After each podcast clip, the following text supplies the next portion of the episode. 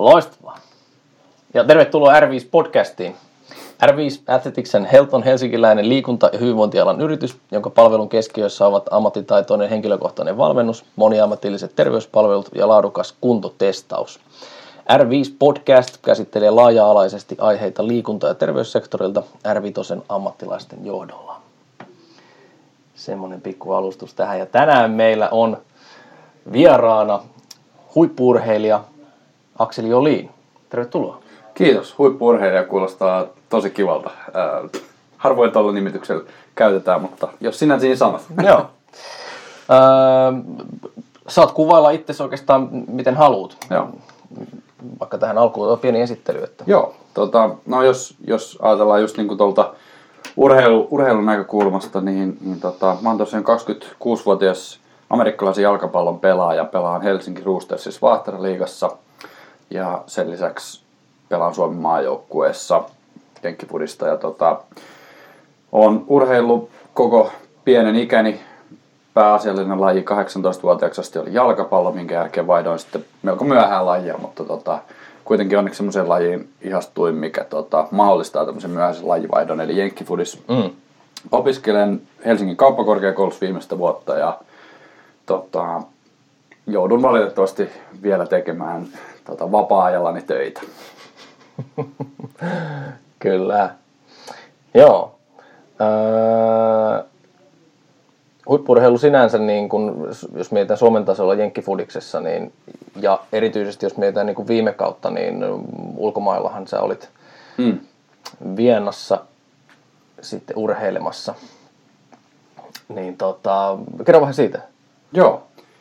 No huippuurheilu Jenkkifudiksessa just ei ole, ei ole kovin eroavaista ulkomailla ja Suomessa. Et Suomessa on tosi kova sarja Euroopan tasolla. Mm. Ja tota, vaikka se onkin täällä amatööriurheilu, niin siihen suhtaudutaan aika kovalla intohimolla erityisesti mun joukkueessa Helsinki Roostersissa. Ja tota, siellä kyllä moni elää urheilijan elämää, vaikka, vaikka ei siitä palkkaa sinänsä saakkaan. Ää, toki se Viinissä sitten ollessa, niin se Vienna Vikings eli Viinin Vikingit on yksi Euroopan menestyneimmistä seuroista kautta historian – Heillä on huomattavasti enemmän rahaa siellä käytössä kuin ää, täällä Suomessa. Ja tota, siellä puitteet on kohdilla, heillä on omat harjoitusfasiliteetit ja, ja tota, ammattivalmentajia muutama. Eli voi sanoa, että se on ehkä vielä vähän lähempänä semmoista huippuurheilun ideaa kuin mitä, mitä täällä Suomessa jenkkipudisjoukkueet on. Mutta jännästi eroja sitten taas käytännön tekemisessä on yllättävän vähän. Eli mm. tota, valmentajat täällä on tosi intohimoisia hommaansa. Ää, koko ajan kehittyy ja pyrkii, pyrkii kehittämään pelaajia samalla tavalla. Ja, ja huomasin, että, että ei se niinku raha sinänsä tuo siihen tekemiseen välttämättä minkäänlaista ää, hienoutta. Että, että samaa raatamista se on toisaalta sielläkin. Joo, varmasti just näin. Mutta tota, kyllä mä tykkäsin siellä kovasti olla. Että pelillisesti meidän kausi sitten oli menestys ihan viimeiseen, tai aina viimeiseen otteluun saakka, jossa sitten hävittiin veriviholliselle ai, ai, tota, ai. Innsbruckin Raidersille – viimeisen sekunnin potkumaalilla. Tuo oli tavallaan sarjan finaalissa. Mutta tota, muuten, muuten oikein antoisa kokemus koko, koko Viinin reissu ja, ja pidin kyllä kovasti siitä joukkueesta ja siitä mentaliteetistä, jolla sielläkin tehtiin asioita. Joo. Tuo oli hyvä pointti sinänsä, koska mun näkemyksen mukaan niin huipurheilu ei välttämättä vaadi sitä niin kuin rahallista panostusta sinänsä siihen, eli mietitään ammattiurheilua sitten erikseen. Mm. Puhutaan amatööri- ja ammattiurheilusta. Ammattilainen saa rahaa siitä, amatööri todennäköisesti ei sit saa rahaa, mm. tai ainakaan niin kuin tee päivätöikseen sitä. Mutta huippuurheiluvaatimukset nimenomaan, mm. sä, sä teet kuin päivä töitä sitä, ja se niin kuin työpanostus, mikä siihen on, niin, niin tota, mm, toki siinä tietysti tietynlaisia taitoelementtejä ja vaaditaan tietynlainen ihminen myöskin mm. siihen, että pystyy niin kuin tekemään huippuurheilua, mutta että tosiaan se raha tulee vasta siinä sitten seuraavana tekijänä. Ja niin. on ihan hyvä, hyvä pointti oikeastaan, koska sen mä oon ymmärtänyt nimenomaan myöskin sieltä päin maailmaa, että siellä sitä niin kuin Fyfendaalia löytyy ihan pikkasen enemmän kuin sit Suomesta. Joo, kyllä Keski-Euroopassa oikeastaan urheilulaisista riippumatta on, on melkoisesti enemmän rahaa käytössä kuin, kuin Suomessa. Et toki siellä sitten tykätään seurata urheilua jonkin verran enemmän, mutta sitten sponsorit on myös jonkin verran avokätisempiä sit siinä, että minkä verran haluaa tukea sitä. Siellä on tämmöiset perinteet, Toki e- Euroopassakin ollaan vielä kaukana sitten, no Jenkkivudiksi esimerkiksi, niin tota, Yhdysvalloista, joka, joka tietysti on lajin emämaa, ja siellä sitten on, voisi sanoa, että on oikeasti mm. lajin huippuurheilijat, Joo. ja tota, tietysti rahaakin paljon enemmän, mutta mut jännästi sitten, kun, kun tuollakin on ollut yhdysvaltalaisia pelaajia Euroopan sarjoissa ja myös täällä Suomessa, jotka on ollut ihan niin kuin pikkiriikkisen liian huonoja päästäkseen sinne ammattilaisiksi ja tullut sitten sitä kautta Eurooppaan pelaamaan, niin, niin tota, ei, ei se jännästi se niin kuin tasoero välttämättä ole ihan valtava. Toki sitten mm. ihan huipulla, huipulla vielä niin on huomattavasti parempia pelaajia, mutta se peruspelaajan ja perushuippuurheilijan ero siellä, jos näin voisi sanoa, Joo. tämmöisen suomalaisen huippuurheilijan, niin, niin tota, ei, ei sitä välttämättä yhdessä ottelussa esimerkiksi suomaa. Just näin, Joo.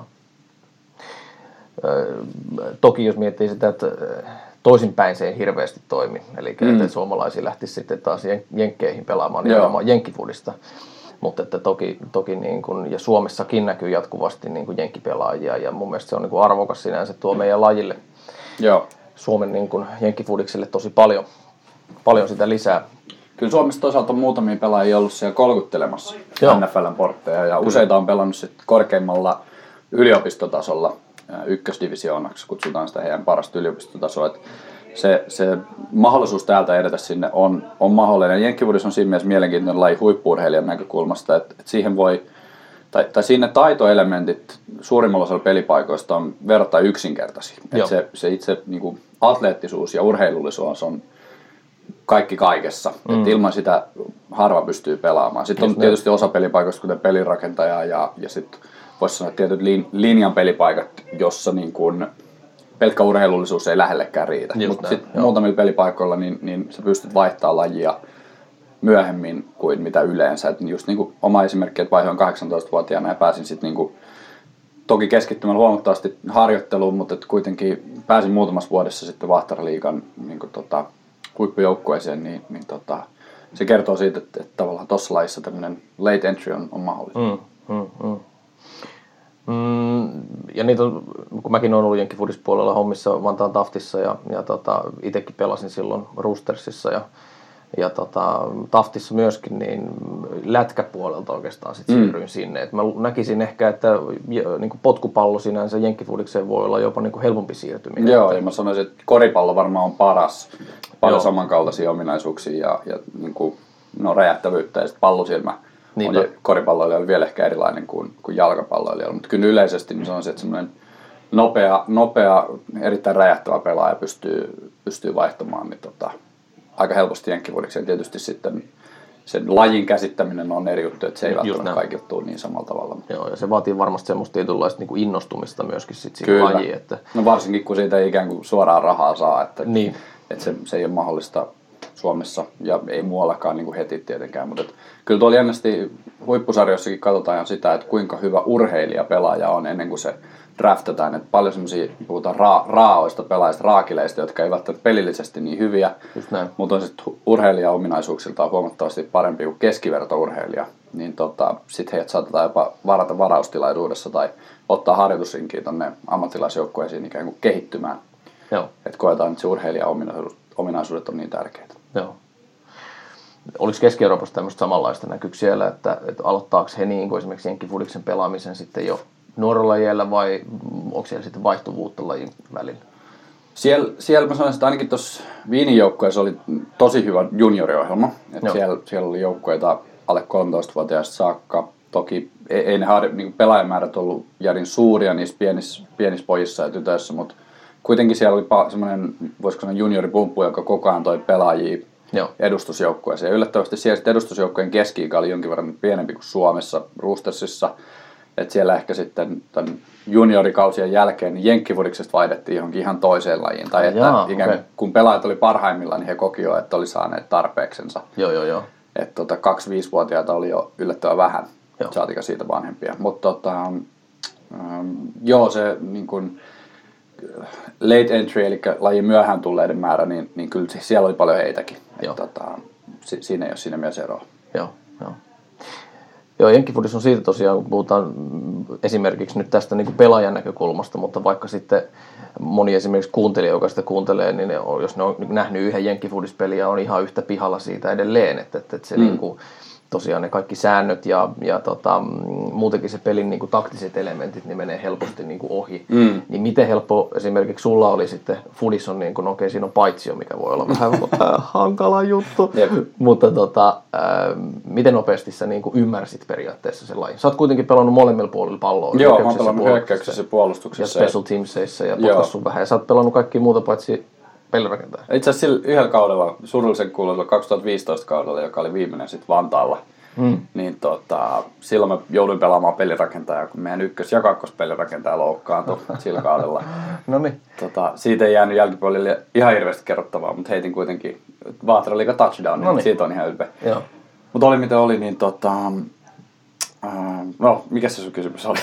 niin, että on pelannut kaikkia pelipaikkoja, miten pääsi tuohon niin. sääntöihin Se, se oli aluksi vähän hankalaa, että siinä on valmentajilla paljon, paljon vastuuta, Just että näin. kuinka hyvin pääsee siihen uh, lajin erikoisuuksiin mukaan. Ne tekniikat tosiaan, niin, niin niiden opettelu tulee toistojen kautta ja, ja tavallaan toki erikoistekniikat pitää sitten opetella erikseen, mutta et perus, perustekniikat on siinä mielessä helppo oppia perustasolle ja tota, sitten se niin kun, lajin ymmärtäminen se on, se on hankalaa katsojalle, mutta se on pelaajalle jossain määrin ehkä vielä hankalampaa, kuin se kaiken sen, sen niin kuin, taktiikan yhdistäminen siihen omaan pelaamiseen mm. ja sitten niin niiden pikkuasioiden lisääminen siihen omaan peliin, niin siinä, siinä kestää. Mm. Että se, mm. se semmoinen perus, peruspuolustus tai perushyökkäys, kyllä, kyllä siihen pääsee. Sitten se pelaaminen näyttää semmoiselta, että, että se on jenkkifudista. Joo.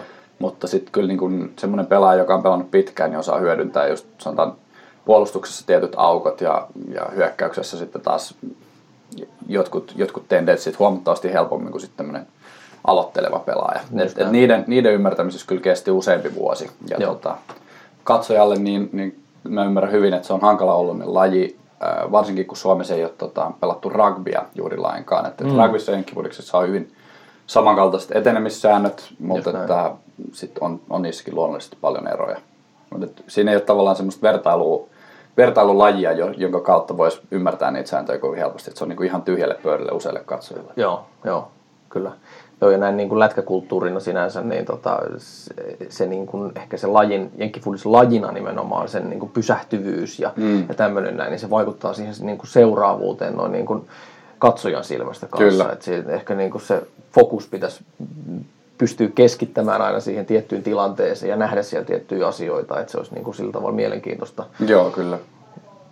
Mutta, että, mutta joo, siihen voi oppia siis. Kyllä, ja suosittelen kaikille R5-podcastin kuuntelijoille tulla katsomaan tota, muutamaa peliä Vahtaraliigaa ensi kaudella. Ja nyt talvella on käynyt NFL-sarja, eli Yhdysvaltain kansallinen pääsarja, ammattilaisliiga, ja, ja tota, niiden pelejä tulee sitten muutamilta maksukanavilta aina sunnuntaisin, niin tota, niitä katselemalla pääsee sitten hyvin siihen tota, ikään kuin peruspeliin mukaan, ja sitten vaataraliikapelit näyttääkin vähän erilaisilta.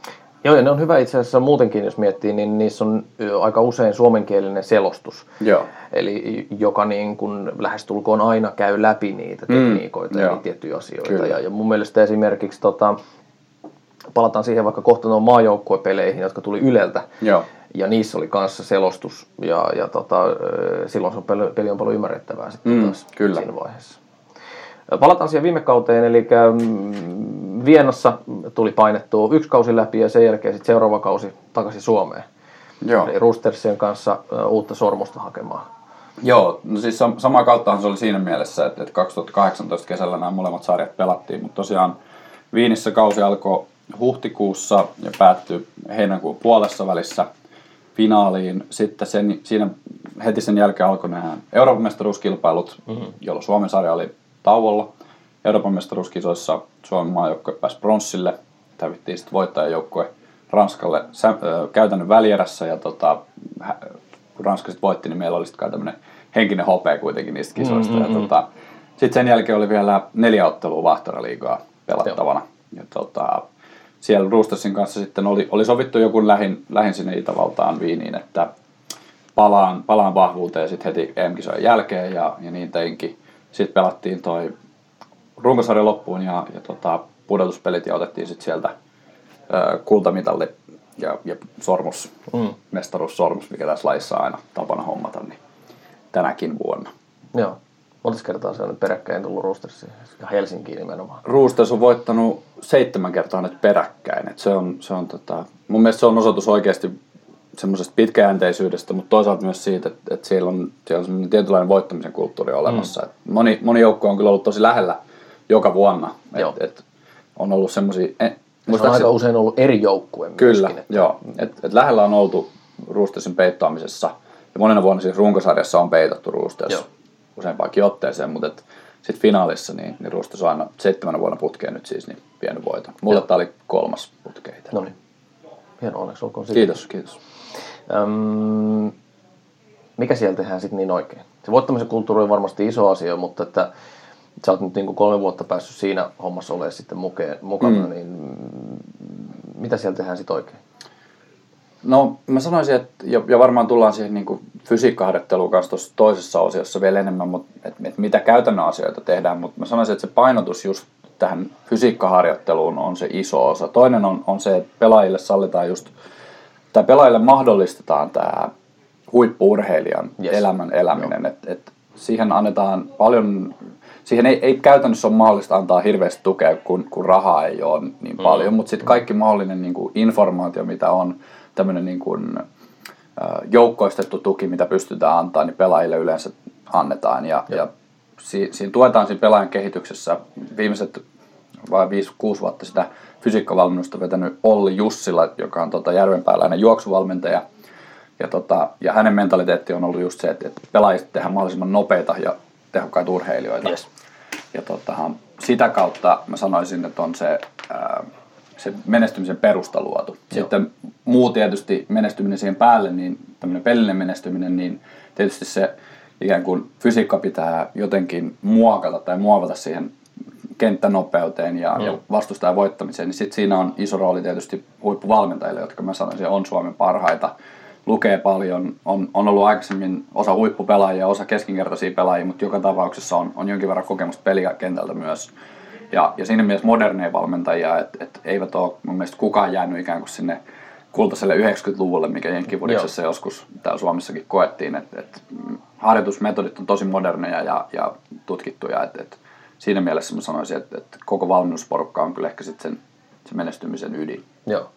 Ja toi on, toi on hyvä pointti nimenomaan se, että, että jos katsotaan niitä pelaajia siellä kentällä, niin siellä on niin kuin isoja pelaajia, jotka koetaan, että ne on kauhean hitaita esimerkiksi. Mm. Eli, eli mm, mä en tiedä siitä 90-luvusta, mutta että mulla on ainakin semmoinen mielikuva, että silloin varsinaisesti köntit oli könttejä ja nopeat kaverit tuli nopeat Joo. kaverit. Että se oli niin kuin hyvin iso se väli taas sitten niiden niin kuin ero, eroavaisuus niiden pelien, pelaajien välillä. Ja nyt esimerkiksi NFLssä nähdään paljon tämmöisiä niin kuin multipelaajia, jotka pystyvät mm. tekemään monia asioita. Kyllä. Perää ehkä monia eri pelipaikkoja myöskin. Joo, ja on vähän ehkä kevyempiä kuin mu- Joo. monet muut, että et nopeuden kautta tuovat siihen peliin uutta, Joo. uutta aspektia. Se, se on jännä, että et niinku, no tämmöinen anekdootti 90-luvulta on eräät valmentajat kuulla, että siihen aikaan pelaajat saattoi jättää niin lajireenit väliin sen takia, että piti mennä punttisalille. Okay. Et silloin oli ehkä vähän erilainen mentaliteetti siihen lajiin. Ja nykyään se on ihan ehdottomasti sellainen, että kaikki mennään niin laji ja nopeus edellä. Just näin. Et, et vaikka meillä on isoja pelaajia, niin heidän tavallaan nopeusvoima-ominaisuudet on ne, mitä pyritään aina kehittämään, Joo. eikä välttämättä sitä kokoa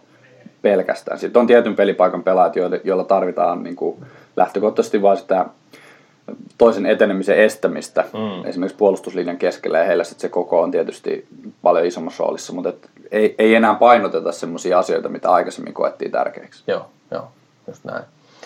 E, ja esimerkiksi tämmöinen, mitä mä oon vaikka tällä kaudella huomannut, vaikka se NFLstä, niin, niin tämmöinen niin kuin fullback-rooli on niin kuin hävinnyt mm. oikeastaan kokonaan. Joo, blokkaava keskushyökkää on niin, menetetty. Joo. Just näin, eli mm, mutta se on varmasti niin kuin liittyen tähän nopeuteen. Eli kaikki pelaat on niin paljon nopeampia, niin ei, ei kannata sitten taas tuoda semmoista niin kuin mm. pelaaja, joka pelkästään vaan blokkaa siellä. Eli niillä on sitten eri, onhan siellä niin kuin fullbackkejä sinänsä, mutta niillä on erilaisia rooleja. Joo, osaa kyllä. ottaa palloa kiinni, osaa kantaa palloa. Kyllä. Ja niin taitoelementeiltä paljon parempia sitten myöskin. Ehdottomasti. On semmoinen ihan puhdas, puhdas mörssäri siinä keskellä, niin, niin. niin tota, se, on, se on kadonnut pelipaikka melkein kaikista joukkoista. Sitten siihen käyttää jotain pelaajaa, joka on ominaisuuksiltaan samanlainen, mutta pystyy myös muualla pelaamaan. Joo, joo. Ja tää, se on jännä tämmöinen kehitys mun mielestä on näkyvissä monessa muussakin lajissa. Toki mä en ole seurannut NHL tai, tai jääkiekkoa niin paljon, mutta et mun ymmärtääkseni sieltäkin on NHL-joukkueista on, on vähentynyt tämmöiset niin isot pelaajat, jotka on... Poliisipelaajat, niin, että joo, se, kyllä. Se nyt on tietysti vähän eri rooli vielä, mutta, mutta ihan selkeästi on huomattu se, että ei voida antaa ikään kuin tasotusta tuommoisella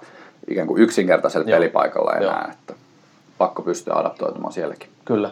Joo, ja se on esimerkiksi valioliikassakin ollut iso puheenaihe, että esimerkiksi maalivahtien pitää osaa pelaa jalalla ja, mm. ja tämmöistä juttua, niin mm. se niin kuin muuttuu mun mielestä paljon mielenkiintoisempaan suuntaan koko Kyllä. tämä lajikin. Ja se on, se on hienoa, jos se näkyy niin kuin Suomessakin. Että, mm, miten sitten se fysiikkavalmennus? Sä oot nyt ollut muutamassa eri joukkueessa sitä, sitä niin kuin tekemässä, niin, niin tota, mm, jos niin kuin nopeasti otetaan siitä vähän Joo. kiinni. Käytännössä mä oon pelannut, mä aloitin siis Jepuurani Vantaan Taftissa. Ja tota, sieltä Eikäläinen oli fysiikkavalmentajana ja, mm. ja tota, fyssarina. Ja sitten vaihdoin Helsinki Roostersiin. Sen lisäksi on ollut, olin vaihto-opiskelemassa Meksikossa. Siellä viisi kuukautta reenasin paikallisen yliopistojoukkueen kanssa ja sitten on ollut tuolla Viinin Vikingeissä. Et siinä mielessä on nähnyt muutamaakin erilaista tyyliä, mitä asioita tehdään. Mä sanoisin, että riippumatta siitä, miten riippumatta siitä, että millä tavalla harjoitellaan, niin isoin juttu on se, että pelaajat pystytään sitouttaa ja, heitä pystyt, ja se niin kuin, harjoittelun taso pystytään skaalaamaan jossain määrin niille pelaajille sopivaksi. Et, et, ää, totta kai jos pelaajat on huomattavan sitoutuneita ja huomattavan atleettisia jo niin kuin alusta, niin, niin pystytään saamaan paljon enemmän tuloksia aikaiseksi fysiikkavalmennuksessa. Joo. Ja hyvät valmentajat pystyy ottaa niin ulosmittaamaan pelaajistaan kaiken potentiaalin, mutta sitten jos on semmoisia joukkueita, missä pelaajien ensinnäkin sitoutumistaso ei ole niin suuri, tai sitten heidän tämä niin urheilullinen valmius ei ole niin suuri, niin, niin se vaikuttaa huomattavasti siihen, että minkälaisia asioita pystytään fysiikkavalmennuksessa tekemään. Mm. Pitääkö keskittyä enemmän siihen niin kuin yksinkertaiseen liikemalliin tai, tai just voiman kehittämiseen tarvittavalle tasolle keskivartaloon, vai voidaanko mennä jo siihen, että, että niin kuin keskitytään johonkin niin kuin juoksutekniikan parantamiseen tai, tai mm. pakaran aktivointiin tai, mm-hmm. tai niin kuin tosi pieniä, pienet tuntuvia asioita, millä on kuitenkin iso merkitys sit sillä kokon, siinä kokonaiskuvassa. Just näin. Ja, ja jos tästä nyt niin kuin sanoit tämmöiset ääripäät, niin, niin tota, jännästi siellä ää, Meksikon yliopistossa, joka oli, joka oli siis niin kuin ammattilaisjoukkue siinä mielessä, että pelaajat sai stipendin ä, tota, yliopistoon, Joo. eli he joutuivat olla jokaisessa harjoituksessa mukana. Joo. Tämmöinen samanlainen tyyli on, on useissa Jenkki-yliopistossa, että, että saa tämmöisen pelaajastipendin ja jo, valmentajat oli ammattilaisia niin siellä oli ehkä kaikkein pienin semmoinen sitoutuminen siihen harjoitteluun keskimäärin. Et toki siellä oli huippuja, jotka teki kaiken mahdollisen, mitä käskettiin, mutta sitten ää, muut ehkä koki sen fysiikkavalmennuksen vähän niin kuin semmoisena pakollisena pahana. Okay. Sitten taas toinen, toinen tota, ja, ja älkää ymmärtäkö väärin, koska siis siellä sitten taas oli loistavia pelaajia, että et se, se taso siellä Meksikossa on, on sanoisin maailman toiseksi tai kolmanneksi paras Joo, keskimäärin. Mutta tota, sitten toinen ääripää on, on just tämä Helsinki Roosters, jos suurin osa pelaajista on erittäin sitoutuneet siihen valmennukseen, Joo. tekee paljon fysiikkaa vapaa-ajalla ja, ja tavallaan kuuntelee myös sitä, mitä valmentajat kertoo, että, että e, eivät, eivät tavallaan sokeasti vaan, vaan paina eteenpäin, vaan katsovat, että mikä olisi seuraava kehityskohde. Ja, ja sit, sit, siinä, se mun mielestä näkyy myös siinä, että mitä asioita sitten on pystytty kehittämään. Että ei ole tarvinnut lähteä siitä, että pelaajille opetetaan jalkakyykyn perusteita, vaan kaikki osaa jo, jo tavallaan niin mm. ihan, ihan perus, mm. voimaharjoittelu ja nopeusharjoittelun perusasiat, ja vaan pystytään mennä paljon pidemmälle. Joo. Ja toi on mielenkiintoinen nimenomaan, jos mietitään sitä niin kuin valmennusfilosofiaa, että, että, että tosiaan aikaisemmin on ollut hyvin tämmöinen niin kuin auktoriteettijohtaminen valmennus, että koska minä mm. sanon näin, te teette mm. näin, että, että nyt nykyään niin kuin pelaajat on enemmän kiinnostuneita itse siitä, että mitä siellä tapahtuu asioita, ehkä enemmänkin on sitä, vastataan kysymykseen miksi, Kyllä. tehdään niitä asioita. Kyllä. Ja, ja, ja tosiaan sitä tietoa varmasti niin kuin haetaan aika monestakin eri mm. lähteistä. Ja, ja sitä on toisaalta paljon helpommin nykyään saatavilla. No sekin on tietysti totta. Että joo. Että jos, jos mennään 15 tai 20 vuotta taaksepäinkin, niin, niin ei ollut niin helppo löytää tietoa siitä, että miten, miten perusvoimaharjoittelua tehdään tai mm. miten, miten kannattaa kehittää juoksunopeutta, niin valmentaja oli se auktoriteetti, jota kuunneltiin. Ja Kyllä ei tavallaan tiedetty paremmasta. Ja nykyään sitten, jos tulee tämmöinen fysiikkavalmentaja, joka, joka huutaa ja rääkyy, no riippuu siitä, miten se tekee sen, mutta niin. te, teettää pelaajille sellaisia asioita, jotka he niin kuin, tämmöisen ihan perustutkimustiedon valossakin näkee, että, että ei ole välttämättä optimaalisia. Joo. Niin, niin siinä nousee aika nopeasti vastarinta. Ja se on mun mielestä ihan ok, että, että pelaajat itsekin tekee tutkimusta ja, ja tavallaan pe- kehittää itseään sitä kautta. Joo. Joo. Et siinä mielessä mä, mä koen, että semmoinen valmennus tyyli just niin kuin sanoit, auktoritäärinen, niin, niin se, ei, se ei aina toimi. Joo. Mennään kohta spesifimmin tuohon, mutta otetaan tähän pikku break. No niin, loistavaa. Tota, jatketaan vähän siitä niin kuin fysiikkaharjoittelusta. Öö, varmasti meidän niin kuin, kuuntelijoita kiinnostaa nimenomaan se puoli oikeastaan enemmän taas sitten kuin se lajiharjoittelu ja niiden mm. niin kuin skillielementtien treenaaminen, koska sekin to, toki niin kuin vaikuttaa, että millä pelipaikalla on. Mm. Mutta että mä ymmärtäisin, että, että fysiikkaharjoittelu on tietyltä osin aika samanlaista pelipaikasta riippumatta.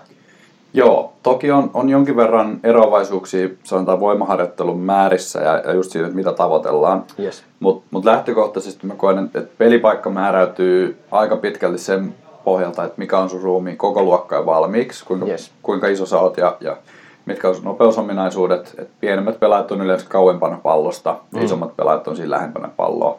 Ja, ja sitä kautta sit pystyy aika luonnollisesti näkemään, että minkälaista harjoittelua pitäisi tehdä.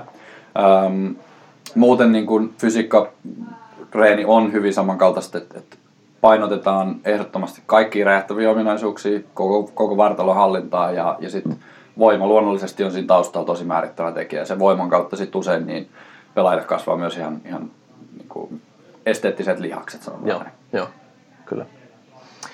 Mm, no jos me mietitään vaikka niin kun, lähdetään vaikka off-seasonista liikkeelle, mm. niin onko teillä jotenkin jaksotettu se nyt näissä niin kun viimeisissä äh, saat kertoa sulle jonkun semmoisen, no Roosters varmaan on niin tutuin ja siinä on mm. ehkä ollut semmoinen niin tietynlainen progressiivinen näiden kolmen vuoden aikana, Joo. mutta jos sieltä tulee jotain hyviä vinkkejä heittoja, mitä on sitten ollut niin kuin muuallakin, Joo niin tota, mm, onko se jaksotettu jotenkin, mistä lähdetään liikkeelle, mm. kun kausi on loppunut? Niin? Joo, no nyt tota, Roosters on muutama vuosi tehty jo tämmöistä niin kuin, tosi kokonaisvaltaista harjoittelusuunnittelua sen suhteen, että, että kausi kun on päättynyt, niin, niin pelaajille toki annetaan mahdollisuus olla useampikin kuukausi pois, mutta et, et motivoituneille pelaajille tarjotaan valmennusta jo sitten yli kuukausikauden päättymisen jälkeen. Noin, joo. Et, et siinä ei pidetä semmoista suoranaista off-seasonia välttämättä. Joo. Ja sitten sit, no, nuoret pelaajat yleensä sit aloittaa harjoittelun heti. He ovat ehkä kaikkein motivoituneimpia ja vähän vanhemmat. Niin kuin minä esimerkiksi tällä kaudella ekaa kertaa niin koin, että, että tarvitsee pikkusen relata, niin en osallistunut näihin ekoiden kuukausien reeneihin, mutta että siellä käytännössä painotus on ollut äh, oikeastaan vauhtikestävyydessä ja yleisissä urheilijan niin kuin, liikkeissä. Eli ollaan tehty tämmöisiä kevyitä, mm, no ei nyt voi edes sanoa pelinomaisia vetoja, mutta joka tapauksessa vähän niin kuin, äh, kuitenkin kovatasoisempia vetoja kuin mihin ehkä peruskuntaharjoittelussa yleensä totutaan, mm. mutta mut kuitenkin semmoisia, että niissä ei mennä missään tapauksessa maitohapoille. Ja, niit, niist, ja tämmöinen kestävyys on sitten niinku, äh, siltä luodaan pohjaa sille, mm, mitä sitten kehitetään tuossa keväämällä, kun mennään räjähtävämpää harjoittelua ja näin. Mutta yes. et, et siinä pyritään just luomaan pelaajille semmoinen kuntopohja tässä parin kuukauden aikana. Ja sitten tosiaan tämä yleinen, yleinen liikkuminen, niin tehdään tehdään paljon tämmöisiä perusliiketekniikoita, mitkä jenkkifudissa on tosi tärkeitä ja, ja tehdään ne sitten semmoisella temmolla, että ei välttämättä ole kaikkein räjähtävämmissä kunnossa, mutta että kunto, kunto pysyy sitten, tai kuntopohja luodaan sille. Joo, ja sittenhän pidetään hauskaa harjoittelussa sekoja parin kuukausien aikana, että ei välttämättä tehdä sitä ihan otsahiessä. No niin.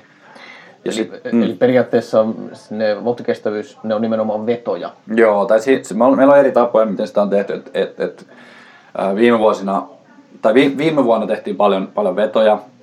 Siis meillä oli juosten. Juosten, joo. Meillä oli sitten lauantaisin erikseen niin tota, juoksutekniikkaharjoittelut, mutta siinäkin sitten, tota, okei, okay, vedot oli lyhyempi, sanotaan oli 40-60 metriä ehkä, mutta sitten niissä keskityttiin sitten siihen tekniikkaan jonkin verran, kun taas maanantai-harjoituksissa oli tota, 100, 120 metrin vetoja, jotka sitten juostiin semmoisella 70 pinnasella vauhdilla ja niitä tehtiin sitten useita. Eli tota, selkeästi erilainen painotus mm, noissa kahdessa harjoittelussa, mutta mut kuitenkin taustalla se, että, että pyritään kehittämään sitä juoksukykyä. Kyllä, joo. Ja sitten sit kun tämä ikään kuin, voisiko sanoa PK1, peruskunto ykköskausi päättyy, niin ollaan siirrytty PK2, jolle sitten otetaan lajiharjoittelun mukaan. Ja se alkaa just tässä joulukuussa yleensä. Silloin testataan myös pelaajien tämmöinen urheilullinen taso, eli tehdään voimatestejä, Joo. nopeustestejä, katsotaan, että mistä lähdetään liikkeelle kunkin pelaajan kohdalla. Ja luonnollisesti sitten tavoitteena on, että nämä testit pystyttäisiin tehdä uudestaan kauden kynnyksellä, nähdään mihin on menty, mm. ja usein on menty eteenpäin. Jos ei ole menty eteenpäin, niin sitten pitää yleensä katsoa pelaajan peiliin, että onko jättänyt jotain tekemättä, koska, koska joukkue on kyllä siihen yleensä tarjonnut kaikki mahdollisuudet Joo. kehittyä. Joo.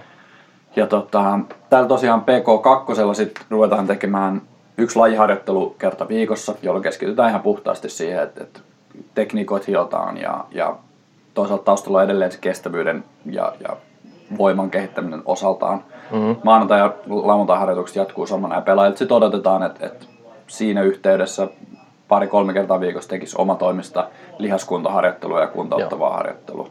Et, et me toki niin kuin, Rustessa on ollut fysiikkavalmennus mun mielestä tosi hyvä useita vuosia ja on keskitetty myös vammojen ehkäisemiseen alusta mm, saakka. Et se on yhdistetty yleensä näihin harjoituksiin ikään kuin omana osionaan. Ja se on Joo. sitten tietysti oman kaltaista harjoittelua, mutta mä koen, että sille ei ole sitten ehkä suoranaista, se ei välttämättä suoraan näy pelissä niin kuin taitojen paranemisena tai, tai nopeutena, mutta se näkyy taas sit siinä, että kun on vähemmän vammoja keskimäärin tai niistä palaudutaan nopeammin, niin, niin pystytään harjoittelemaan huomattavasti paremmin. Kyllä, ja ne, tietysti ne tärkeät pelaajat on myöskin siellä pelikentällä. Kyllä, just näin.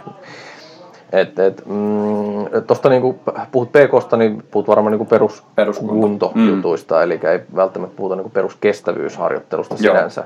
Seuraatteko te jotenkin sit sitä ostia sykemittareita tai käytätkö itse sellaista, niin kuin, että niin kuin sykeohjautuvaa Joo, sitä, sitä, sitä, ollaan, meillä ei siihen, tota, ehkä, siinä näkyy ehkä resurssipula jossain määrin, että meillä ei ole tämmöistä äh, tota, kaikille mahdollistettua seurantaa. Toki siellä sitten tehdään tämmöistä yksinkertaista seurantaa harjoituksen aikana, että, että kukin ikään kuin laskee oman sykkeensä aina silloin tällöin. Niin ja, ja, on tavallaan katsottu sitä, että sykerajat pysyisi tietyissä, tai sykkeet pysyisi tietyissä rajoissa, jotta se harjoittelu kohdistuu oikein. Yes.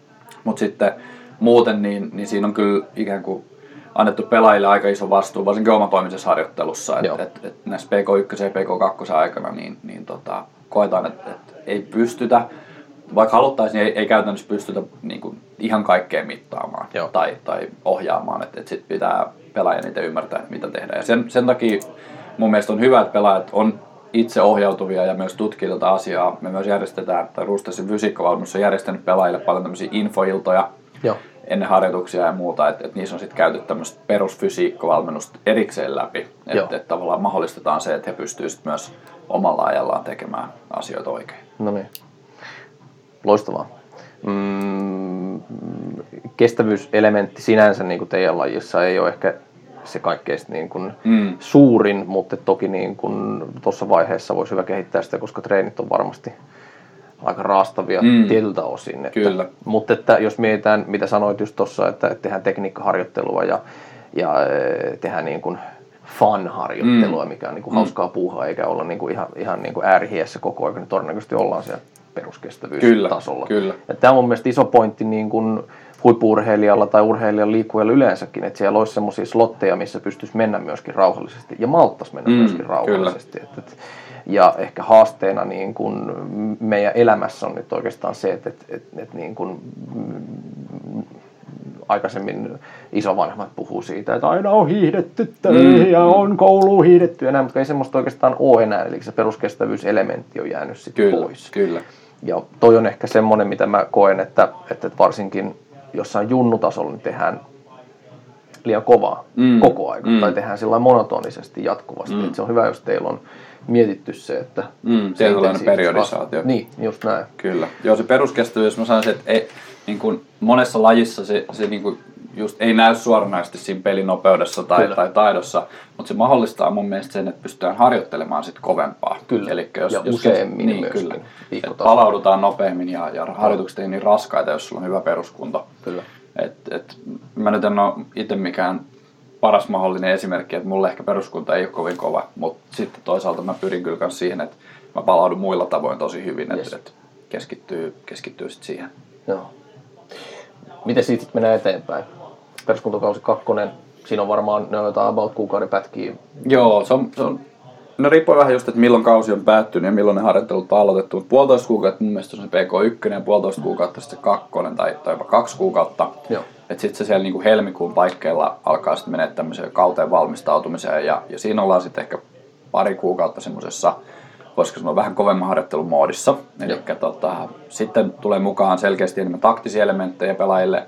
Pakotetaan se, että, että he joutuu nyt keskittyä siihen lajiharjoitteluun enemmän. Ja, ja sitten meillä jää pois ikään kuin kokonaan se maanantain, voisiko sanoa kuntaharjoittelu. Mm. hmm tulee kaksi, kaksi lajiharjoitusta siinä vaiheessa pikkuhiljaa. Ja, ja tota, sitten se selkeästi niin kuin sekä pelaajien niin kuin oma fysi, fysiikkaharjoittelu että se lauantaisin tehty räjähtävän tai, tai juoksutekniikan harjoittelu muuttuu räjähtävämpään suuntaan. Yes. Eli niin ruvetaan, ruvetaan mahdollistaa se, että pystytään tekemään isoja kehitysaskeleita sit siellä loppuvaiheessa tätä, kautta, ää, tätä, tätä harjoituskautta ja ottaa niitä niin kuin, ää, ottaa askeleita siihen suuntaan, että, että sitten kun päästään kesällä pelaamaan, niin oltaisiin mahdollisimman räjähtäviä. Joo. Ja tämä tarkoittaa käytännössä no kuntosaliharjoittelussa sitä, että, että pelaajia ohjataan tekemään enemmän vaikka olympianostoja ja, ja räjähtäviä liikkeitä, ehkä vähän lyhyempiä sarjoja kuin aikaisemmin. Keskitytään edelleen voiman hankintaan, koska se, se nyt ei suoranaisesti estä sitä räjähtävää voiman kehitystä.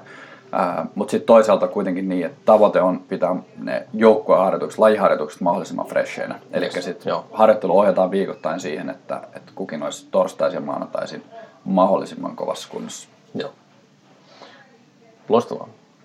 Mm, toi ehkä kiinnostaa sitten taas, mitä puhuit itsekin siitä niin kuin palautumisesta ja siihen voidaan palata myöhemminkin, mutta että mit, mitä ne on sitten ne, mitä siellä sitten tehdään, onko joukkueella jotain palauttavia juttuja, mm. miten se niin kuin arki sitten siinä ympärillä pyörii, m- miten sä palaudut? Joo, no palautuminen on mun mielestä tosi yksilöllistä yleisestikin, että, että niin kuin sanottu, siihen vaikuttaa se peruskunto ja, ja yleinen tämmöinen urheilullisuus, kuinka paljon on tottunut tekemään tiettyä mm. harjoittelua. Että, että se, että tottuu vain harjoitteluun mahdollistaa mun mielestä sen, että palautuu paljon nopeammin. Mutta mut tota, se, miten tätä niin pystytään joukkueen tasolla parantamaan, tässä on, tässä on iso rooli on kullakin pelaajalle, että seuraa omaa kroppansa ja katsoa, mihin, mihin pystyy. Et, et voiko tehdä vaikka oma toimistoharjoittelu kolme kertaa näiden kolme harjoituksen lisäksi vai voitko sitä yhden kerran vaan vai, vai miten se meneekään. Mutta mut meillä on sitten tota, järjestetty tosiaan niin, niin ähm, yleensä harjoitusten jälkeen aika iso venyttelysessio, jos mm. pyritään sitten saamaan paikkoja auki harjoituksia ennen on lähes aina keskitytty siihen kaikessa lämmittelyssä. toki saadaan kroppa valmiiksi harjoitusta varten, mutta, mutta tehdään ikään kuin siinä vaivihkaa samalla tämmöisiä vahvistavia, tietyn, tiettyjen paikkojen vahvistavia harjoituksia. Se ei suoranaisesti liity palautumiseen, mutta tähän loukkaantumisten vähentämiseen. No kyllä, kyllä toki, joo. joo. Ja sitten muuten niin, niin palautuminen ää, varmaan aika pitkälti tulee sitä kautta, että pelaajille kerrotaan, että mitä kannattaa syödä, mm. kuinka paljon vaaditaan unta. Että et nuo harjoitusmäärät ei kuitenkaan ole niin valtavia, että niissä pitäisi hifistellä sen palautumisen kanssa. Mielestäni palautuminen on aika yksinkertainen asia. Se liittyy just siihen, että kuinka paljon saat ravintoa, kuinka paljon sä pystyt nukkumaan ja, ja muuten lepäämään. Ja sitten toisaalta, että et jos sulla on mitä tahansa jumeja tai muita, niin sä tiedät, kuinka niistä pääsisi jotain kautta irti, ettei tule rasitusvammoja tai muita. Niin, ei pääse niinku kumuloitumaan sitten niin, ne asiat. Kyllä. Siihen. Ehdottoman hyvä pointti, ja, ja tota, koska aika usein, jos mietitään sitä niin kuin nimenomaan palautumista, niin sitten mm. aletaan niin kuin, pitäisikö mun juodakin vihreitä teetä vai josko inkivääri semmoinen juttu ja, ja pitäisikö mun hankkia joku applikaatio, millä mä seuraan mun unta ja tällä mm. tavalla näin niin kuin ennen kuin sitten taas hoidetaan just ne perusasiat Kyllä. kuntoon ehdottoman hyvä pointti, että, että ja, ja, se on ehkä semmoinen, mitä niin kuin joka kausi pitää mm. käydä uudestaan läpi, että hei, että kato ittees, ittees mm. ulkopuolelta ja että miten se Kyllä. menee se, se tilanne. Ja just sitten tavallaan joukkueharjoittelussa iso roolihan on valmentajilla, että, että kukaan pelaaja ei pysty palautumaan edes kahdesta viikkoharjoitukset, jos ne on aina vedetty täysillä. Että, niin että sinänsä ei merkitys kuinka paljon reenaa, vaan että, että millä intensiteetillä ne vedetään. Yes. Et, et, mun mielestä pikajuoksijat on mainio esimerkki siitä, että miten pystytään saada niinku huipputuloksia semmoisella harjoittelulla, joka ulkopuolisen silmään näyttää semmoiset lönköttelyltä melkein aina. Joo. Et heillähän on tyypillistä se, että lämmitellään, pidetään vähän hauskaa semmoinen puolisen tuntia, sitten otetaan vähän tekniikkaharjoittelua parikymmentä pinsaa ja 15 minuuttia sitten ehkä juostaan sellainen, että siinä tulee 6-7 vetoa. Niin. Et pari minuuttia on oikeasti kovaa. Niin, mutta sitten mm. niinku nekin on semmoisia, että sitten kävellään pari minuuttia ja sitten otetaan taas semmoinen niinku mm. veto. Kyllä. Ja sitten loppuu niinku vähän venyttelyä lähdetään kotiin. Ja yes. niinku, tuommoista harjoittelua tehdään monta kertaa tietysti viikossa ja on, on luonnollisesti sitten heilläkin tämmöisiä, voisiko sanoa maitohapporeeneja silloin tällöin. Mutta et, et harjoittelu on tosi kevyttä, että sitä kautta saadaan se haluttu tulos siihen nopeuteen. Yes. Mutta et se, se, että niinku just palautumisen ja harjoittelun niinku se tasapaino on oikeasti paljon merkityksellisempää kuin se, että, että keskityttäisiin siihen, että, että voidaanko nyt parantaa palautumista jotenkin ihan selkeästi. Kyllä. Toki sitten kun ollaan just siellä huipputasolla, missä halutaan eroja sille, että pystyttäisiin harjoittelemaan kovempaa tai, tai niin kuin ne pienilläkin palautumisen eroilla on merkitystä, niin silloin on järkevää katsoa, mm-hmm. että, he, että no, mitataan nyt vaikka tämän pelaajan EKG-käyrää muutama viikko ja katsotaan, mm. että miten se vaikuttaa. Joo. Että tehdään näitä asioita, niin kuin tämmöisiä. Mutta nämä on hifistelyä mun mielestä. Kyllä. Toki tietysti, jos siellä palautumisessa on niin kuin näillä perustasoilla jotain, jotain haasteita, niin mm. silloin pitäisi myöskin pystyä muokkaamaan sitä harjoittelua sitten. Että, Kyllä. Että, että, pääsisi niihin, niihin tilanteisiin, että se palautuminen olisi kondiksessa ja sitten lisäisi sitä intensiteettiä mm, sitten mukaan. Että, ja tuo oli mun mielestä hyvä, hyvin niin kuin ajateltu just se, että, että jos mietitään esimerkiksi sitä niin kuin nimenomaan räjähtävää harjoittelua, niin siinä esimerkiksi hermoston rasitus on selkeästi isompi ja sitten jos mm. tehdään niin nopeusharjoittelu, lajiharjoittelu, niin rasitetaan samaa aluetta mm. ja siinä voi kestää niin kuin useampi vuorokausikin, mm. että palaudutaan sit siitä.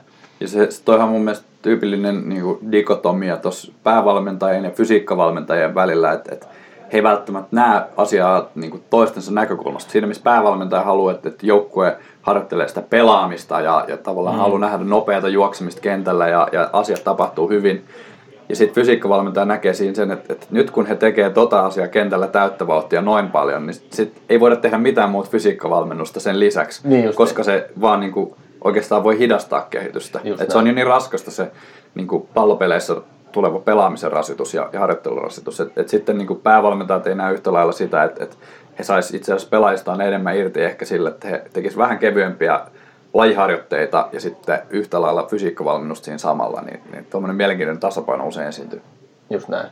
Ja se on ehkä haaste myöskin niin kuin osassa lajeissa niin kuin pelaajankin kannalta, että välttämättä se fysiikkaharjoittelu ei ole sitten ehkä niin mielekästä mm. ja siellä ei saada sitten kaikkea itsestään sit irti. Mm. Sitten kun laitetaan se pallo siihen keskelle tai ruvetaan niinku pelaamaan tekemään laji, lajityypillisiä juttuja, niin silloin hyvinkin mm. pystytään niinku saada itse kovalle tasolle ja, ja kuluttaa itse ja rasittaa itseään sitten siellä. Niin, kyllä. niin se tasapaino kyllä niinku kärsii sitten. Jep. No jos mennään lähempäs kautta, teillä on varmaan joku pre-season sitten siinä, siinä tulee taktiset elementit sitten ja varmaan niin kun, toki pelipaikat ja sun muut alkaa jo pikkuhiljaa niin löytymään mm. ja, ja, mikä se joukkue sitten sille kaudelle on, niin onko siellä jotain erikoiselementtejä sitten, mitkä toistuu esimerkiksi kaudelta kaudelle? No siinä luonnollisesti sitten tämä niin lajiharjoittelu on keskiössä. Fysiikkavalmennus tukee sit sitä, että sit tosiaan pidetty kaikki testit jo siinä vaiheessa ja aletaan olla siinä, että, että niin hiotaan oikeasti se terävin kärki ainoastaan pelaajille niin kuin nopeudessa ja räjähtävyydessä, mutta aletaan pikemminkin katsoa fysiikkavalmennuksen suhteen sitä, että miten ylläpidetään se kauden yli. Mm, Et ei enää mietitä sitä, että voiko vielä kehittyä. Toki kaudenkin aikana voi kehittyä, mutta se, niin kuin, se on tosi hankalaa just kun otetaan huomioon tämä rasitus, mikä tulee muualta. Joo. Ja tota, siinä mielessä niin kun, fysiikkavalmennus keskittyy paljon enemmän vammojen ennaltaehkäisemiseen, siihen, että ylläpidetään voimatasoja, jotka yes. on tosi tärkeitä räjähtäväsurheilussa ja sitten siihen, että niin oltaisiin just pelipäivinä ja harjoituspäivinä mahdollisimman fresheja. Kyllä. Ja sitten mitä tulee niin kuin lajiharjoitteluun, niin, niin tota, no mun mielestä Roostessissa on nähty hyvin se, että, että, että, että niin kuin se, että ollaan pelikunnossa tai, tai edes niin kuin täydessä harjoittelukunnossa, niin, niin ei tarkoita sitä, että joka harjoituksessa vedetään täysille, vaan pikemminkin suurimmalle osalle ihmisistä toimii se, että, että harjoitellaan lähes aina kevyellä tasolla. Mm. Ja sitten ehkä korkeintaan niin kuin kerran kahdessa viikossa täysillä. Niin, tota, se on mun mielestä toiminut aika hyvin semmoiselle niin kuin tämän tyyppiselle joukkueelle, joka ei ole ihan ammattilaiselämää elä. Koska sitten taas siinä huomaa, että kun, kun sekä niin kuin fyysinen harjoittelutaso on kova, mutta sitten yhtä lailla tulee näitä niin kuin psyykkisiä asioita, mitkä pelitaktiikat ja, ja niin kuin kaude, kausijännitys ja muuta, mm. ihmisillä on töitä ja näin edespäin, niin, niin sitten se palautuminen on yhtä lailla vaikeampaa Kyllä. siinä vaiheessa. Joo, ja muu elämä rullaa siinä ympärillä, että vaikka, mm. vaikka kausi alkaakin, niin siellä tapahtuu muitakin asioita sit siellä, mm. siellä elämässä. Ja toi niin kun, tosiaan mielenkiintoista jenkkifudiksessa, jos, jos tota, verrataan niin muihin lajeihin, että no eihän sitä pelata kuin ihan muutama peli. Mm. Niin, tota, mutta että, e, se ongelma onkin just siinä, että, että sinänsä, jos sä pelaat vaikka lauantaina jenkkifudispeli, niin voi olla, että vielä saat niin tiistaina keskiviikkona vielä niin mm. alipalautunut. Mm. Niin miten sä voit treenata siinä, että mm. sä sitten taas oot seuraavan lauantaina Kyllä. taas sit niin täydessä tikissä. Joo, se on, se on hyvä kysymys. Ja sitten niin se, että sitä pelataan muutama peli, niin, niin tota, no meillä on, Vastraliikossa tulee 12 ottelua ensi kaudella runkosarjaan ja, ja sitten kaksi playoff-peliä. Äh, Jenkkifudiksen rasitus on huomattavasti erilainen kuin mitä vaikka jalkapallossa tai koripallossa. Mm. Et se, on, äh, se on aina, melkein vedetään tä, sata lasissa ne tietyt lähdöt. Ja se, niin kuin, jos, jos miettii vaikka laitohyökkäin pelipaikkaa tai, tai puolustuksen linjan pelipaikkaa, niin se on niin kuin 60-100 täysvauhtista lähtöä, jota Niinpä. pitää tehdä siinä niin kuin kahden tunnin aikana. Joo. Ja siitä palautuminen, se ei välttämättä niin kuin tunnu kovin pahalta, sit, jos et saa saanut kovia iskuja, mutta se oikeasti kestää pari-kolmekin päivää ennen kuin saat niin kuin siinä vaiheessa, että sä pystyt edes harjoitella kunnolla. Kyllä. Niin, niin se, on, se on kyllä tosi iso haaste. Ja sitten tosiaan kun ottaa huomioon sen, että, että pelaajat joutuu maanantai mennä töihin tai, mm-hmm. tai kouluun tai, mm-hmm. tai mitä tahansa, että he ei voi aloittaa maanantai aamunsa silleen, että hieroja ottaa heidät vastaan. Niin, kyllä. Niin, joo. Joo, tämä oli hyvä. Itse asiassa nyt MM, futiksen MM-kisojen aikaan puhuttiin paljon just siitä, että siinä seurailtiin nimenomaan, että no, miten monta kovaa täysvauhtista spurttia esimerkiksi vaikka Messi tekee. Mm. Ja, ja, suhteessa siihen, että jos ei se ole päässyt tekemään niitä, tai Ronaldo tai joku mm. muut niin kuin, tämmöinen kovavauhtinen niin kuin hyökkävä pelaaja, mm. jos ei se ole päässyt tekemään niitä täysvauhtisia juoksuja, niin silloin todennäköisesti se peli on hävitty, eli se on niin kuin taktisesti Joo. jotenkin pelattu huonosti. Kyllä. Ja esimerkiksi jos Fudis vaikka se pelataan 90 minuuttia, toki Jenkkifuris-peli voi kestää, kestää vaikka kolme tuntia, Niin. mutta että kuitenkin, niin, niin siellä ei välttämättä kaikille pelipaikoille siinä pelissä tuu, se ei ole niin rasittavaa. Niin, kyllä. Ja jos mietitään taas sit vaikka lätkää, niin voi olla, että joku pelaaja pelaa parikymmentä minsaa on mm. itse kentällä. Mm, mm. Ja se on hyvin erilainen taas sitten. Kyllä.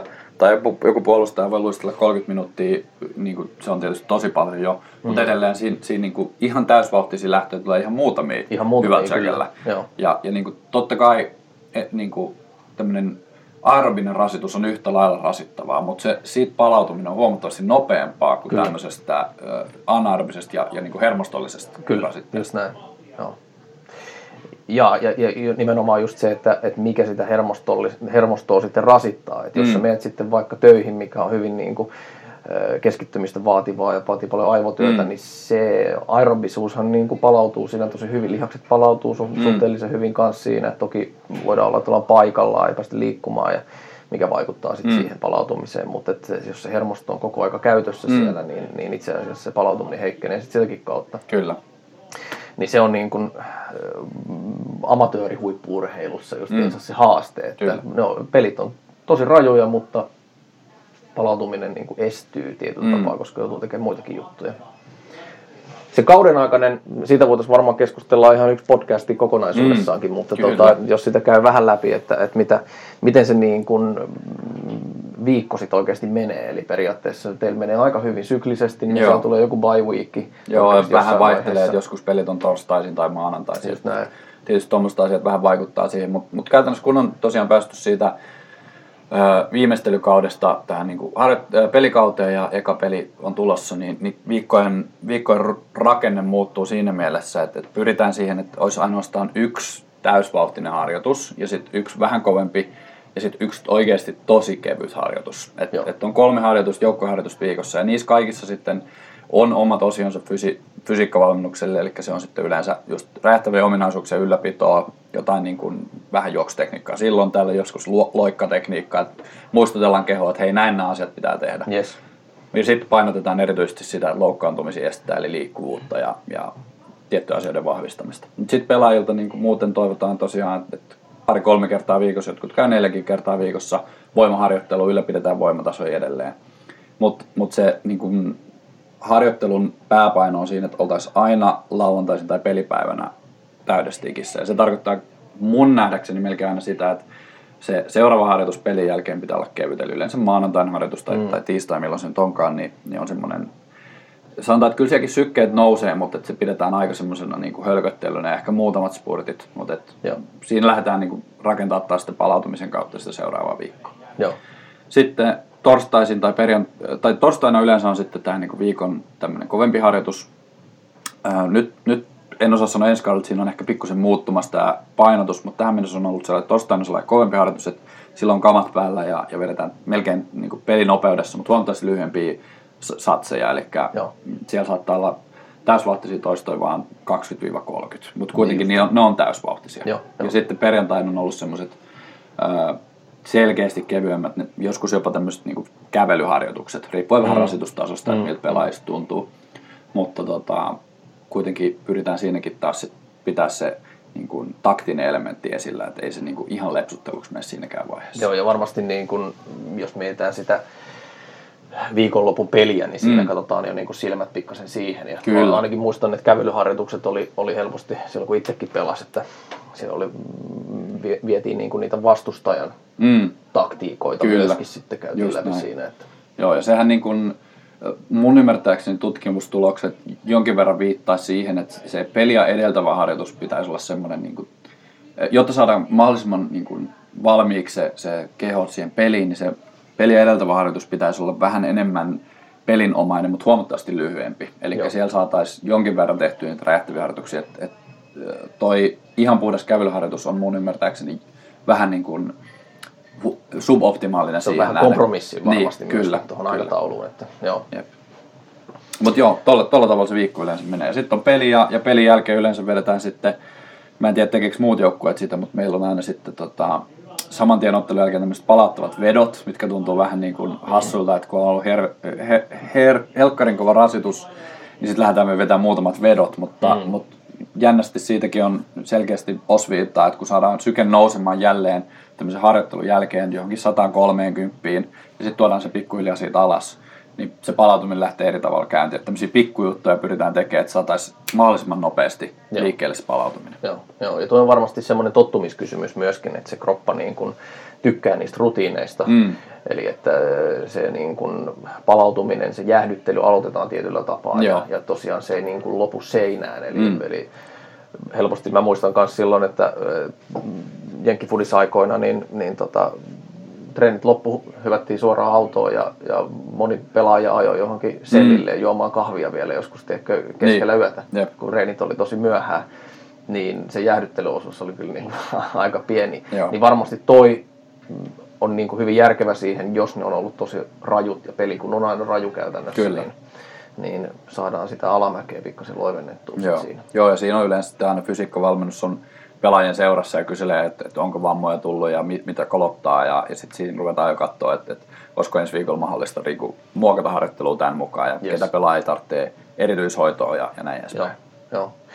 Joo, kausi niin kuin valmennuksen osalta on varmasti semmoista hyvin niin kuin interaktiivista toisaalta, että joutuu vähän jatkuvasti sitä muokkaamaan. Mm. Että se niin kuin off-season, pre-season osasto menee aika pitkälti sen niin kuin tietyn suunnitelman mukaan, mm. mutta vaatii varmasti valmentajalta tosi paljon, että että pystyy niin kuin sen hoitamaan. Ja Jenkkifudis on siitä niin kuin mielenkiintoinen, jos me tuodaan sitä mm, tietyllä tapaa kontekstiin, niin teilläkin voi olla joku 40 pelaajaa siellä. Joo. Että, että sitä on niin kuin massaa on kanssa aika paljon, ketä pitää siinä niin kuin rullata ympäri. Joo, kyllä. Ja osa pelaajista pelaa luonnollisesti vähemmän, heidän rasitustaso on erilainen, ja sitten huippupelaajat pelaa lähes koko ajan, niin, niin heillä heil tarvitsee taas miettiä sitä harjoittelua vähän eri tavalla. Mm. Mutta sitten just ei ole aikaa kaikki harjoittelua erikseen kustomoida, niin, niin se asettaa kyllä tosi kovat haasteet. Joo, joo. Sä puhut paljon noista niin kuin loukkaantumisista ja niiden niin kuin ennaltaehkäisemisestä ja erityisesti niiden niin kuin esiintyvyyden vähentämisestä, mm. että, että, että siellä tehdään paljon asioita siihen ja mä ymmärtäisin, että sä osa niin kuin noista sun omista harjoituksista liittyy myös siihen Joo. ja osittain siltä puolelta, että sulla on jonkun verran loukkaantumisia ollut. Joo, kyllä. Mun siis perusfilosofia on se, että, että missä tahansa urheilussa, harrasti sitten kehonrakennusta tai maratonjuoksua, niin loukkaantumisia tulee. Mm. Ja, ja tota, puhumattakaan pallolajeista, jos loukkaantumisiski on niin kuin valtava verrattuna ihan puhtaaseen saliharjoitteluun. Kyllä. Ja tota, niihin, niihin ei voi oikeastaan muuta kuin varautua ja pyrkiä niin kuin vähentämään omaa henkilökohtaista riskiään. Ja tota, se, miten mä oon sitä tehnyt siitä asti, kun mä oon käytännössä tähän asiaan tutustunut jostain niin 18-19-vuotiaasta, kiinnostuin voimaharjoittelusta ja, ja ää, niin kuin ihmisen fysiologiasta, niin, niin mä oon todennut, että, että paras tapa ja yksinkertaisin tapa on voimaharjoittelu. Sitten yes. sit siihen liittyy toki niin kuin erilaiset äh, niin kuin lihasimbalanssit ja, ja tota, kaikenlainen liikkuvuus, sen lisääminen ja, ja tota, keskivartalon kontrolli ja tämän tyyppiset asiat, mutta ne kaikki oikeastaan niitä pystytään parantaa ihan perusvoimaharjoitteluja. Ei todellakaan tarkoita sitä, että pitäisi tehdä sitä erittäin paljon, vaan pikemminkin semmoinen niin perusvoimatason löytäminen – perusliikkeen, kuten jalkakyykky tai rinnalleveto ja, ja pystypunnus, tämän tyyppisiä asioita. Ne on tosi yksinkertaisia, mutta niillä on valtava vaikutus sitten tähän koko loukkaantumissykliin ja riskiin. Kyllä. Ja tota, no mulla on loukkaantumisia ollut, mulla oli vielä, tota, olisiko se ollut just 18-vuotiaana, mulla todettiin selässä rasitusmurtuma. Se oli varmaan joko vähän niin kuin liian kovasta harjoittelusta johtuvaa tai, tai sitten ihan vaan niin kuin murrosien pituuskasvusta, että, että sehän Joo. on tosi yleinen sitten tota, just, tuossa 18-19-vuotiailla miehillä, naisilla vähän aikaisemmin. Ja, ja tota, siitä paranin sitten ihan peruslevolla, mutta mut kiinnostuin kuitenkin siitä, että, että voisiko olla jollain tietyllä suoritustekniikoilla vaikutusta tämmöiseen asiaan. Ja rupesin keskittyä sitten huomattavasti enemmän siihen, että miten on keskivartalon pidettyä tiukkana ja, ja, ja lonkan liikkuvuus on tuommoisissa asioissa tosi tärkeää. Ja sitten äh, sen jälkeen on tullut vamma, muistaakseni 2013 oikea, oikea hauis on jonkinasteisen repeämän saanut siihen pitkään päähänsä. Se on päässyt jotenkin retkahtaa jonkin taklaustilanteesta tai vastaavaa. Siitä ei ole tullut mitään sen kummempaa vaivaa, mutta on mm. pyrkinyt sitten sen jälkeen aina miettimään sitä, että miten, miten olkapään tukilihaksi ja, ja tota, lapaluuta pystyy kontrolloida paremmin. Yes. Ja tota, no sitten 2014 polven eturisti se katkesi kauden jälkeen maajoukkueen leirillä. Se oli selkeästi vakavin, tosi, tosi vakava loukkaantuminen, että moni ei, ei pysty sen jälkeen ikinä palaamaan kunnolla pelikentillä. Mutta tota, sen jälkeen mä itse asiassa pelannut mun parhaat kaudet, että koen, että, että se oli itselle vähän niin kuin semmoinen, ei nyt voi sanoa heräte, mutta, mutta sain uuden innon siihen, että, että nyt mun pitää harjoitella vielä kovempaa, että mä pääsen tästä yli. Yes. Ja tota, se leikattiin, puoli vuotta siinä meni, tein paljon voimaharjoittelua, eri, erittäin paljon siis jalkalihasharjoittelua. Että mä koen, että, tuommoisia polvia nilkkavammoihin ja lonkkavammoihin, niin se jalkalihasten merkitys on valtava. Yes. Jalkakyykyt ja, ja olympianostot, missä, missä tehdään täyden liikeradan juttuja, niin on tosi tärkeitä. Joo, joo. Öö, no sitten pari vuotta meni ilman ongelmia, mutta 2016 toi sama eturisti se katkesi uudestaan ja sitä ei ole sitten sen jälkeen leikattu. Ja, ja tota, öö, luonnollisesti on jatkanut sitten tätä voimaharjoittelua ja, ja tota, erilaista niin proprioseptiikkaharjoittelua, mikä on vielä tärkeämpää nyt, kun sitä eturistisidettä ei ole. Eli proprioseptiikka sitä tarkoittaa, että miten, miten tiedostaa omien raajojensa asennon. Yes, asentotunto. Asentotunto, just Joo. näin. Ja tota, sitä kautta on myös sitten tullut tämmöiseksi polvi, polvivaivojen diletantiksi, että mm. tunnen sieltä, pystyn tunnistamaan monet eri polvivaivat ihmisillä ja, ja tota, ää, pyrin sitten aina kertomaan heille, että, että melkein kaikkeen ratkaisu on se, että jalkakyykkyjä teet vähän enemmän ja Joo. täyden liikeradalla, niin niitä pystytään vähentämään. Ja tota, mitäs muuta? Sitten on AC-nivel on mennyt tuosta vasemmasta olkapäästä. Ta, kaaduinkin pelikentällä ja, ja se pompsahti pois paikalta ja, ja siinä on sitten joutunut sen kanssa painimaan tämän vuoden. Joo, joo. Erittäin mielenkiintoista. Ja tota, mm, tosiaan niin kuin sanoit, niin, niin noita varmasti tulee. Mm. Ja miten, miten sitten niiden kanssa lähtee sitten eteenpäin ja, ja tosiaan siitä iso hatunnosto, että, että sun kohdalla se on mennyt sitten noin päin. Mm. Eli periaatteessa on jopa lisäboostia siitä. Ja nyt jos tässä pari kautta on paineltu niin kuin ilman, ilman ristisidettä tuolla, niin, niin kyllä niin tota, sä et ole kokenut, että se on varsinaisesti niin kuin sua mitenkään hidastanut vaan?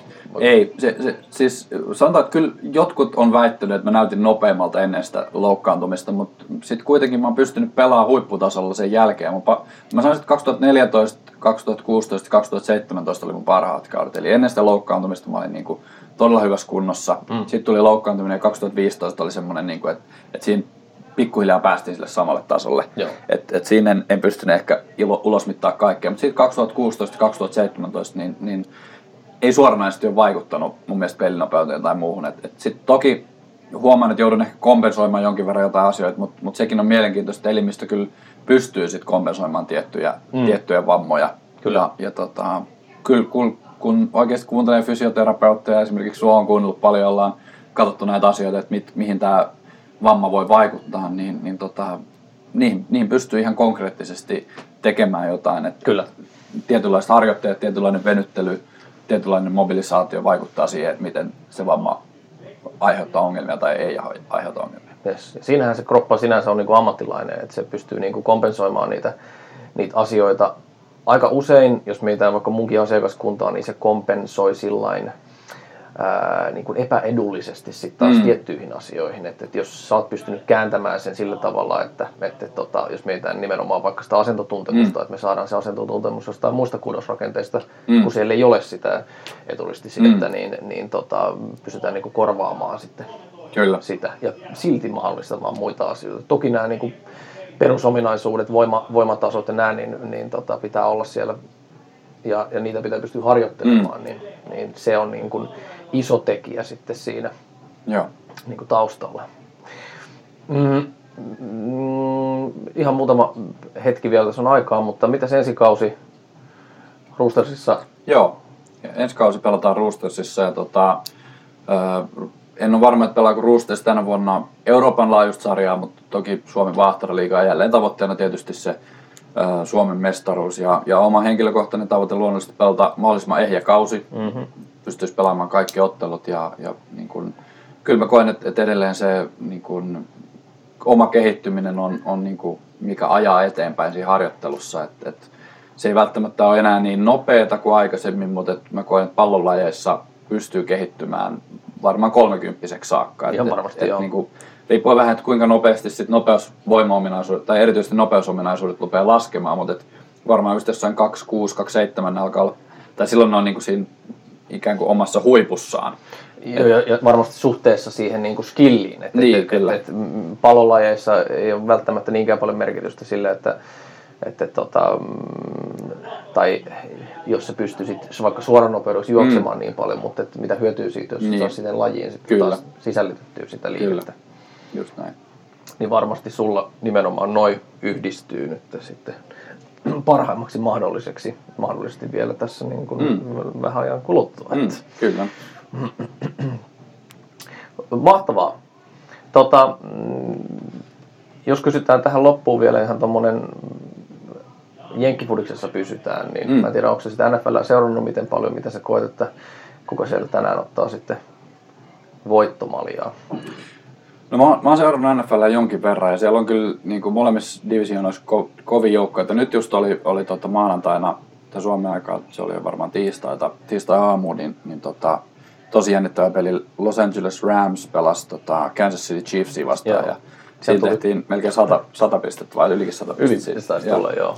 Niin tota, siinä on kyllä molemmat on kovin mestarikandidaatteja. Toki he ei voi kohdata Super Bowlissa, kun he pelaa samaa divisioonaa, mutta tota, tai sama, samaa konferenssia, anteeksi. Mutta että, si, siinä veikkaisin, että siitä jompikumpi tulee, tai sitten siellä toisella puolella taitaa olla tuo New Orleans Saints ja Yes. luonnollisesti, luonnollisesti New England Patriots, jotka on kovia.